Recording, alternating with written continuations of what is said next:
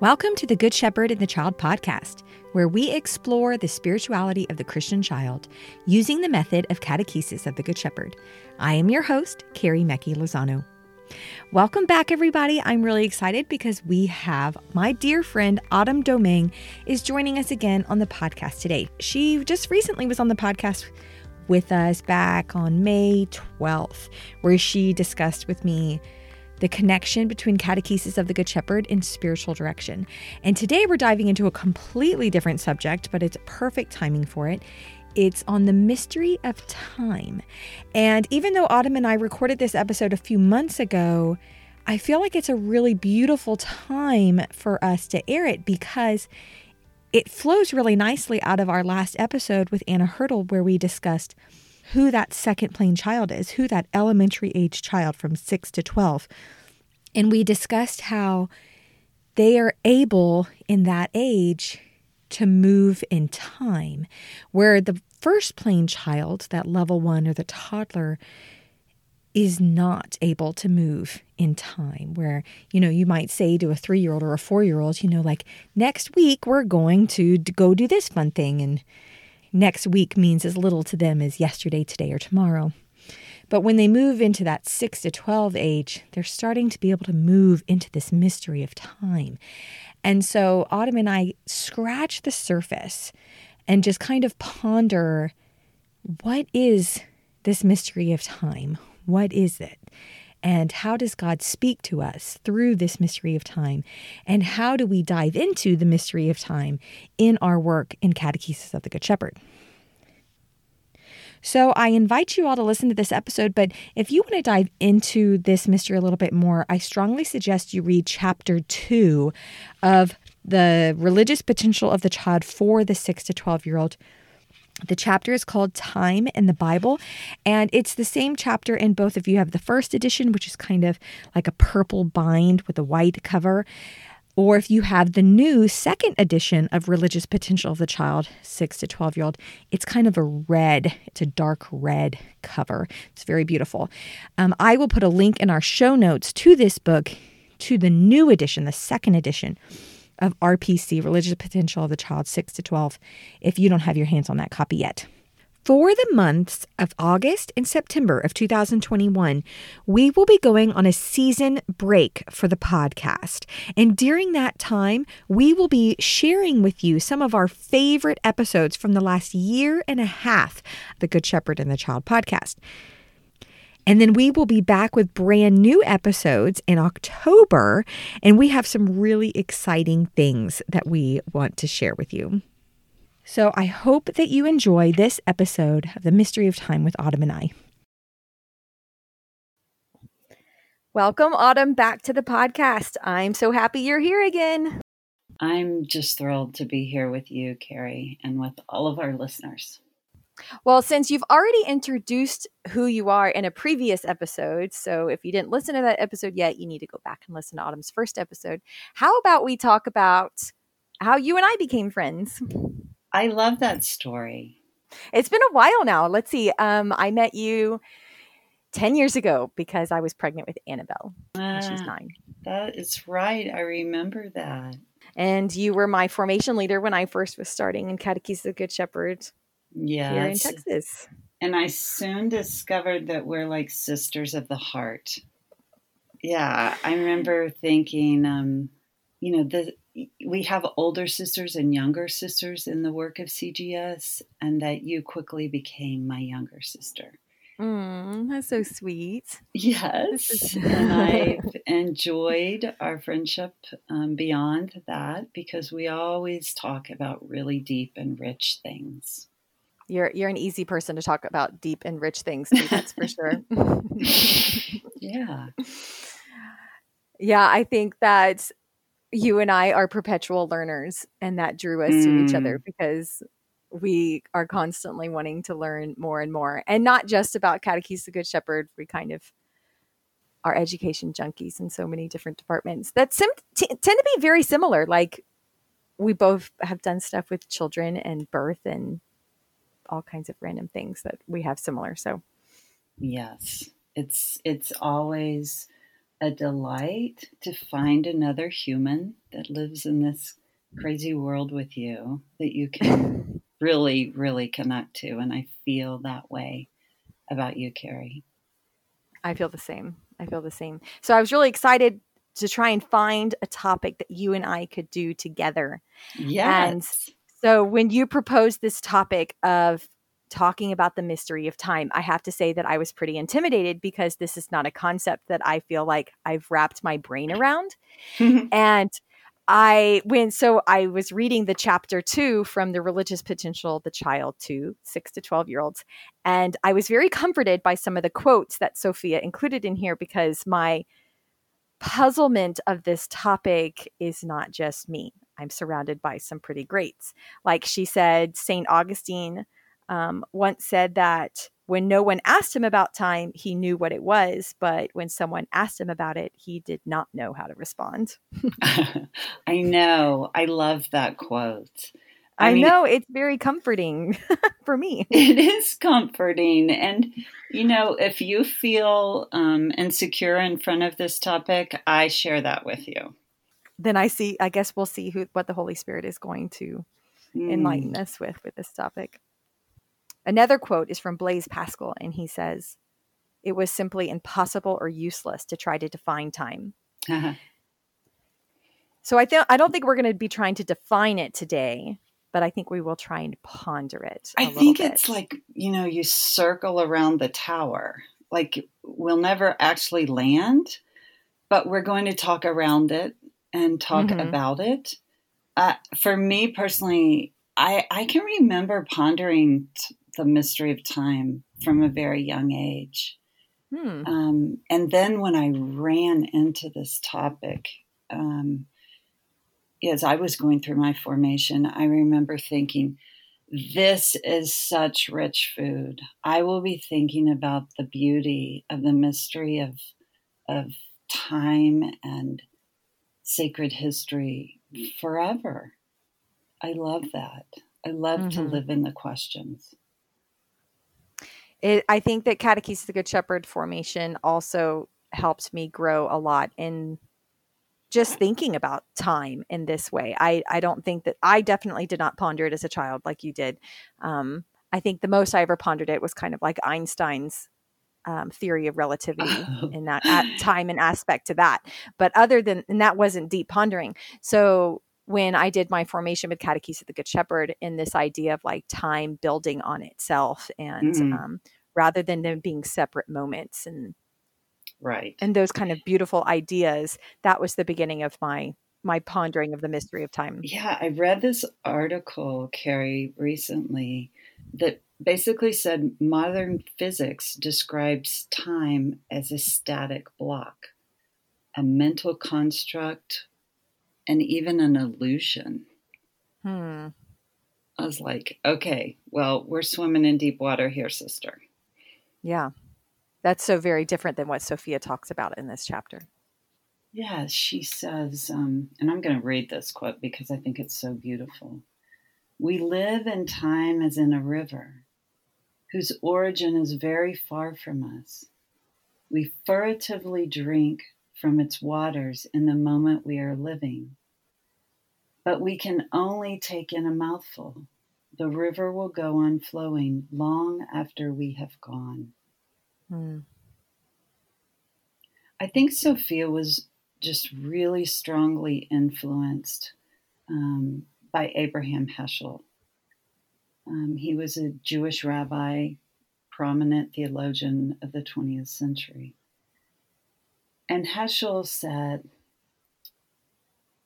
that time belongs exclusively to God. And Sofia also said, Time is both human and cosmic. Or we could say human and divine. You know, that notion of cosmic being universal and that God mm-hmm. is the master of the universe. Mm-hmm. But time doesn't actually become time for us, she says.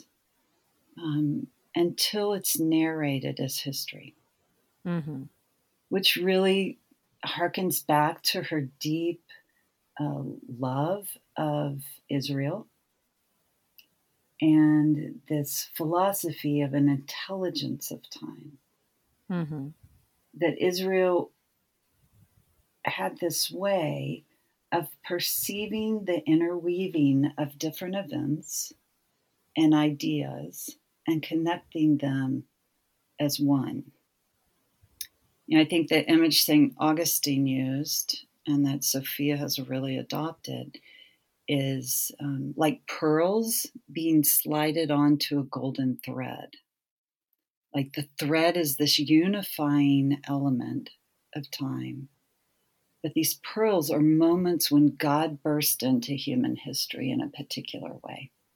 That then, you know, leads to this forwarding of God's plan. So when people say yes to God in history, there's this progressive incarnation, this progressive fullness of God that, that lives with us. And I think that this is a very different way of looking at history and time because I think um, the way most of us went through school, we we learned about things in separate events. But the way that Sofia and our our Jewish brothers and sisters, and the way that we are taught to look at history, especially biblical history, is like you're talking about those pearls that they're mm-hmm. connected. There aren't isolated events because we have this one God who is writing this whole story and this one history all together using the separate events, but there there's a connection between them all. Yes. Yes. I I I just wonder about this. And um, I know that uh, Montessori would say this also alludes to um, what she referred to as cosmic education. Mm-hmm. Um, and it is a concept we do exclusively for the older child, the child from six to 12. Because the child younger than that can't move right in Can't time and space time and culture and so you know there's this broad and vastness that is offered to the child the whole. And and the purpose of that is to engage the child's sensibility in terms of wonder and awe. Like once we give them the grand vision mm-hmm. um, that can spark within the child the desire to know the pieces or the mm-hmm. pearls. So, for example, like in level two atrium, so we have six and over children, we have a long timeline where we're showing the whole history of the kingdom of God. And that's that grand moment that you're talking about, that beginning huge picture moment that we start off with, so that the child will want to go dive deeper into isolated moments. But first, they've yes. seen the whole history, the whole pearl necklace. Right. Right. And, you know, I like to do that presentation with the children walking and allowing the ribbon to run over their hands. Yeah. As if they're moving through time.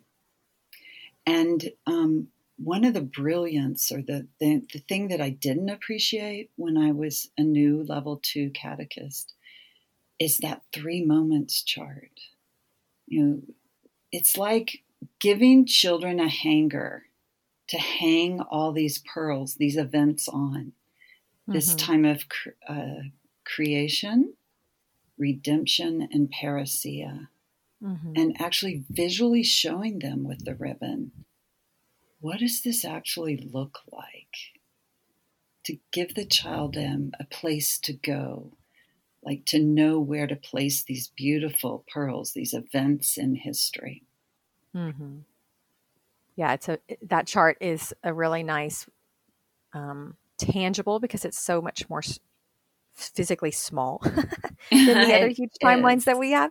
It's it so is. much more tangible for the children to see right. that those three moments in a very small way. Right. I didn't get it until level three when um, we'd pull the chart out and have the children place the event we were discussing mm-hmm. on the three moments chart.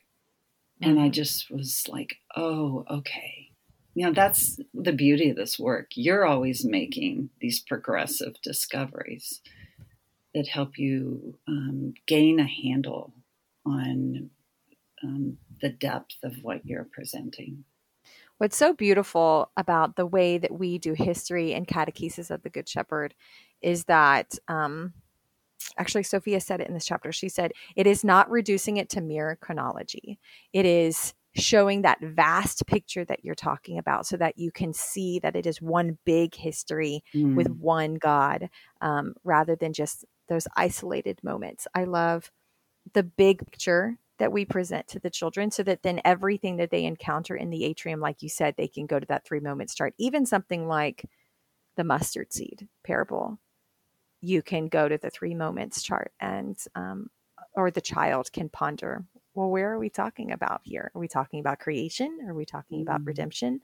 Are we talking about parousia? Mm-hmm. And it's really beautiful to see that synthesis that can happen in the mm-hmm. child's mind um, when right. they have that hanger, like you're talking about Mm-hmm.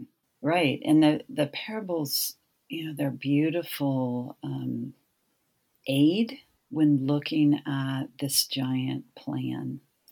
You know, how is the mustard seed that Jesus calls uh, or says the kingdom of God is like the mustard seed?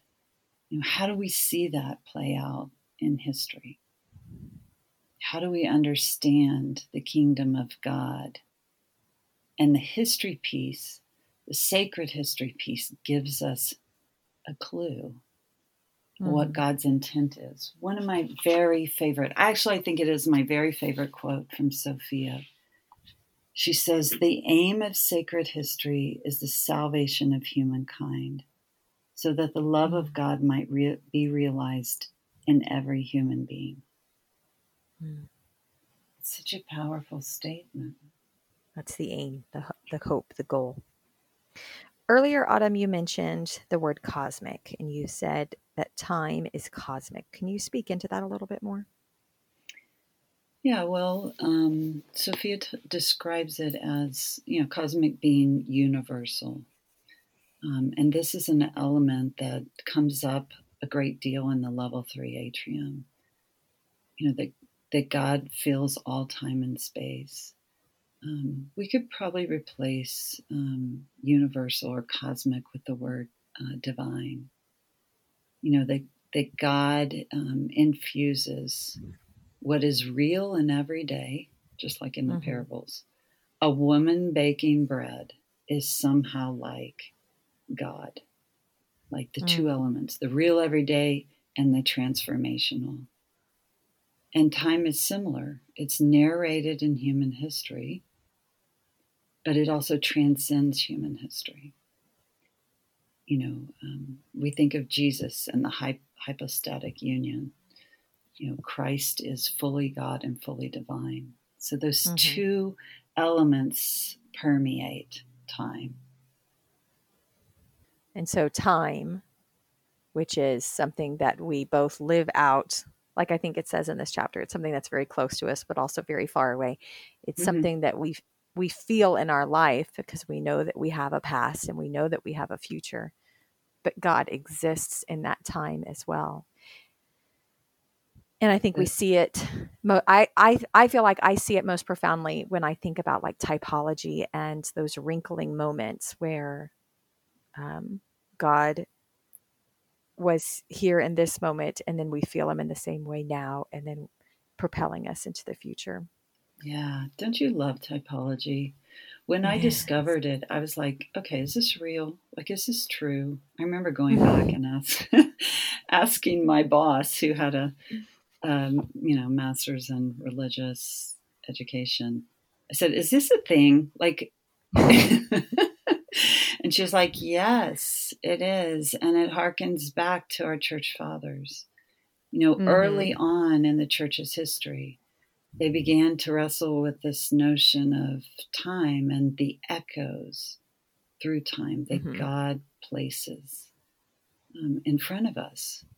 And I think that's why the, the Jewish understanding of time is so critical. You know, we can think of it in terms of the Passover, the very first Passover happening during the Exodus, but that all the many Passover meals that the Jewish people believed was outside of time. we've adopted that concept um, in the Eucharist. You know, we talk about that those moments um, in our Eucharistic celebration that reside outside of time.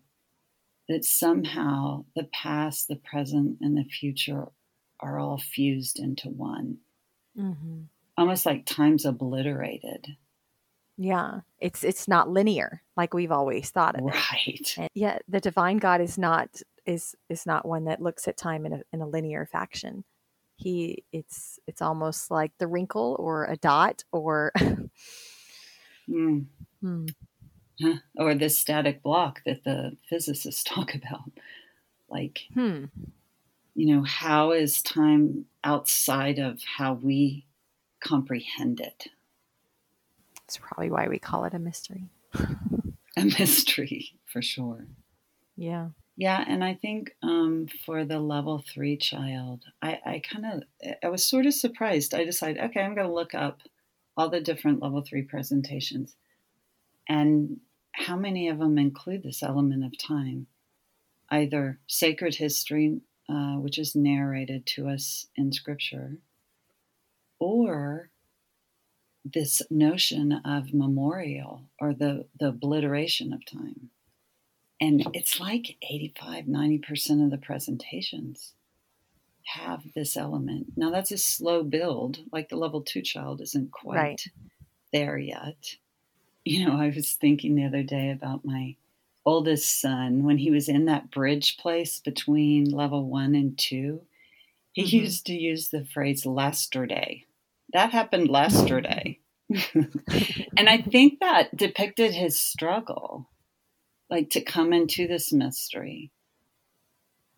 And I also think about when I was a young child, well, you know, about that age, seven, eight. I remember very vividly uh, during Christmas time thinking, okay, how can an old dude circle the world, enter everybody's house, and get it all done in one night.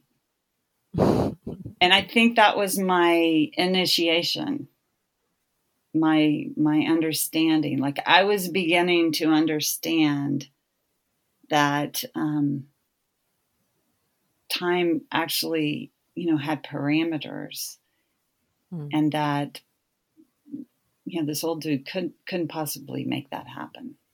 I thought you were going to say that that was the beginning of you thinking about time in not a linear fashion. and I was thinking, oh, that's so autumn that you don't question Santa Claus, you question time, the child. Ooh, what does that say about me? That's interesting. but that's not what you said, so it's fine. I think that that large percentage of level three presentations that we do that have some aspect of time involved in it. I think it shows what Sofia and Gianna must have seen in that age child and their deep need for history and for time and for knowing their place in it, mm. which I mm. think is probably the big question that that age child is starting to ask themselves right. is who am I? Find where is my place within all of this? And so, in order to be able to answer that question, all of us, even us as adults, we kind of have to dive deeper into the history in which we exist to know, to be able to see those common threads throughout history that point us to where we are and where we're going. Mm. And hmm. Sophie and Gianna saw that. And that's, to me, that's why they probably have such a huge percentage of um, time related, history related presentations in right. that age child because it meets that need of the child. Who am yeah, it's I? A, a vital need, vital need within the child. And in, in level one, we talk about the great mystery that's pondered by the young child is the mystery of life and death. Mm-hmm. You know, that's the struggle. And for the older child, it's this mystery of time. And um, this older child, which we actually call the, the reasoning child or the reasoning mind, the reasoning mind is capable of new things that the younger child is not capable of. It's they're capable of abstraction, imagination, the absorption of culture. They can actually put themselves in another's shoes mm-hmm. and move in time and space. Mm-hmm. They're also in a, a period of, of thinking about good and bad and morality. And, you know, there's that level one to opportunity to receive the gift, the kerygma, the deepest, most essential messages about how God is loving them always and everywhere. Mm-hmm. But the level two child moves into this space of, yes, receiving the gift still, but pondering how they will respond. And we find this most dramatically in the timelines of level two and three, where there's a blank page mm-hmm. that they are writing. Um, I just shared it Sunday. We had a really beautiful conversation about the blank page and what they wanted on their page. And they kind of pondered what are the things taking place right now that are for the plan of God and against the plan of God? And what will they choose? So, even within that beautiful mystery of time, is that incredible struggle within the human person to make choices for God or make choices against God. Mm-hmm. I always felt like that aspect of the history that we lifted up, that aspect of the blank page, um, was very empowering because it, it showed that my value within the history of the kingdom of God. That I have a page, I have a page within that. Like, mm. um, I have this capability of spreading the light or diminishing the light. What am I going to write? It was, it was very, that idea behind the blank page was very empowering to me and also gave me a lot of value within the kingdom of God as well. Mm. And I can only, and I'm an adult, so I can only imagine how the children feel when they're presented with this idea of the blank page within that mystery of time. Oh yeah, for sure. That that's rich food. And I think, you know, we're all asking those questions every day for our, entire life. Mm-hmm. You know, as a spiritual director, I sit with people pondering how they're going to write their blank page in the light of God. Mm-hmm. And I, I just, you know, for catechists, for parents, anyone who wants to come to this work to know it more deeply is to be transformed.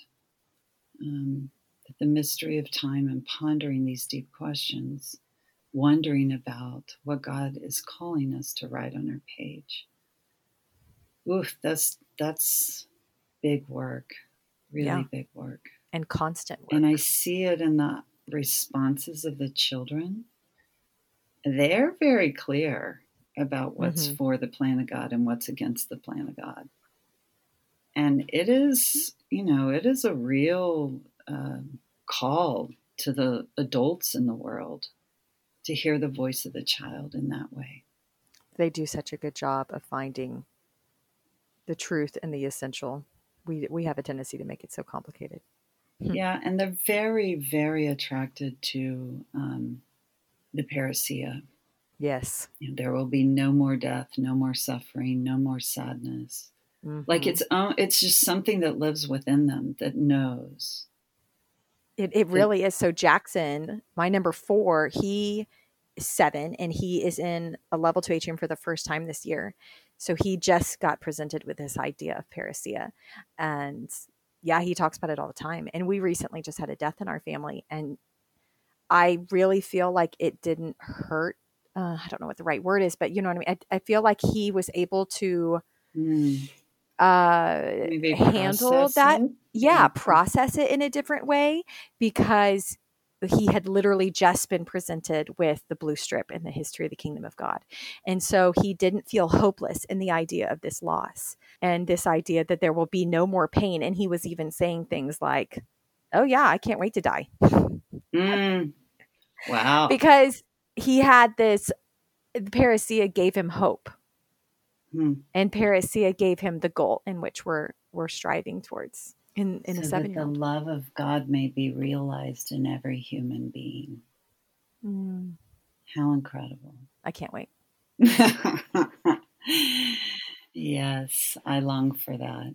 I know the children long for it too, and we long for it together in the level three atrium, which is always so beautiful to me. Like that communal life that we live, waiting and, and joy filled hope for that time.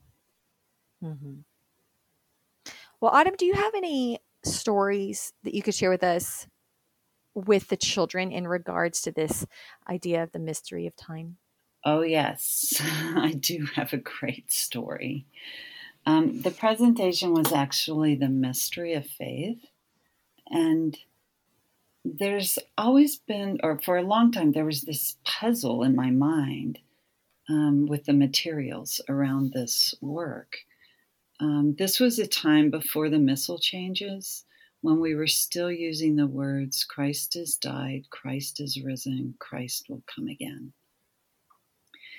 And, you know, I actually even, this is kind of embarrassing to admit, I actually even with this presentation contemplated using a rectangle uh, uh, cloth instead of a round cloth. Um, but, you know, I've made enough mistakes. I've been a catechist long enough to know that I need to be faithful to what is given to me. describe the material a little bit Yeah, so the mystery of faith has, um, when it's laid out, it's a round cloth. I, I usually present it on the ground, on the floor. Um, A Mhm. Good Shepherd 2D, Good Shepherd that sits in the center, a paten and a chalice surrounding the Good Shepherd. And the work is to lay out uh, picture cards of Christ has died. So we have uh, Jesus on the cross. Christ is risen. An image of a risen Jesus. And then Christ will come again. And that picture is a parousia picture where the cross covers the world. Um, and Jesus, the resurrected Jesus, is on that cross. mm-hmm.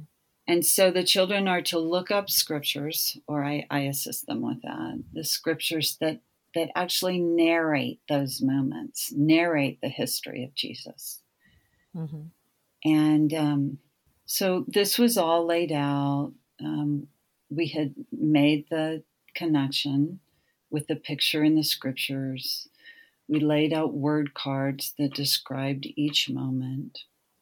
And we sort of had this moment of just silence, of the children really going deep and inward.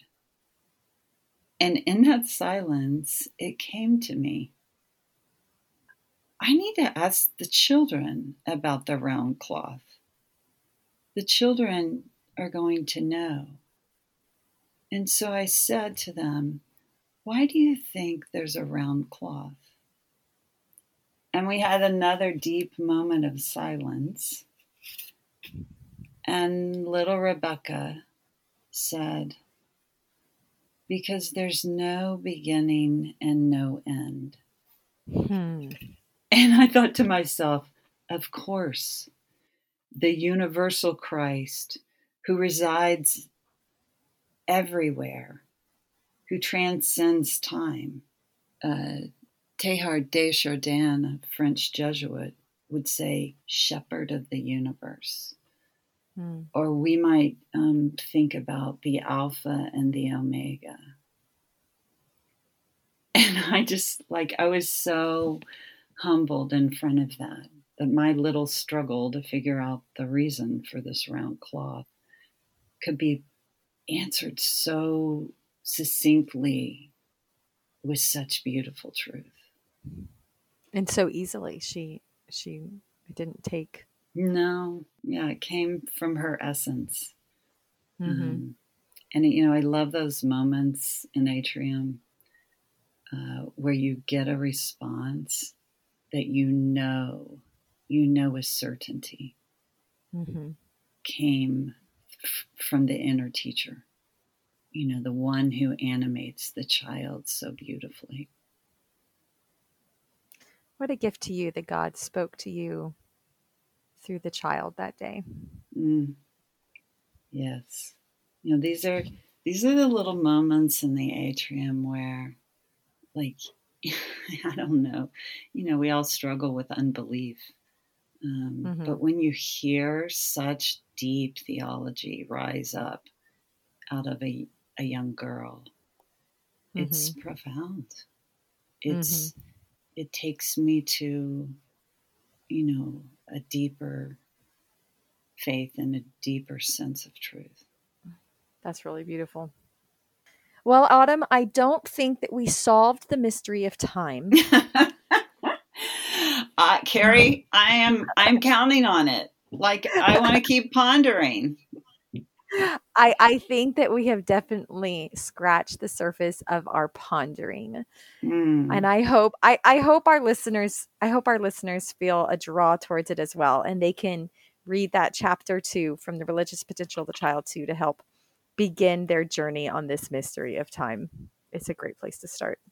Beautiful. Carrie, I just thank you. I, I love you and I enjoy our conversations in a way that's outside of time. thank you, Autumn. I love you too. I am so blessed by you. And I thank you so much for sharing your wisdom with us on the podcast. My great joy. Thank you all for listening to this week's episode of the Good Shepherd and the Child podcast. Again, I have a link to the book Religious Potential of the Child for 6 to 12 year old, this new second edition that has that dark red cover in our show notes. You can buy it from our CGS USA store. The chapter that dives into the mystery of time is chapter 2 called Time in the Bible. Just a reminder that after this episode for the months of August and September, we will be taking a season break, but we will be sharing with you some of our favorite episodes from the last year and a half. And then we will be back in October with brand new episodes that you are sure to enjoy. This podcast is sponsored by the United States Association of Catechesis of the Good Shepherd. If you would like to know more about Catechesis of the Good Shepherd, or if you would like to be formed in Catechesis of the Good Shepherd, or to become a member, you can go to cgsusa.org. Thank you all for listening this week. We will see you in two weeks. Go and fall more deeply in love with God.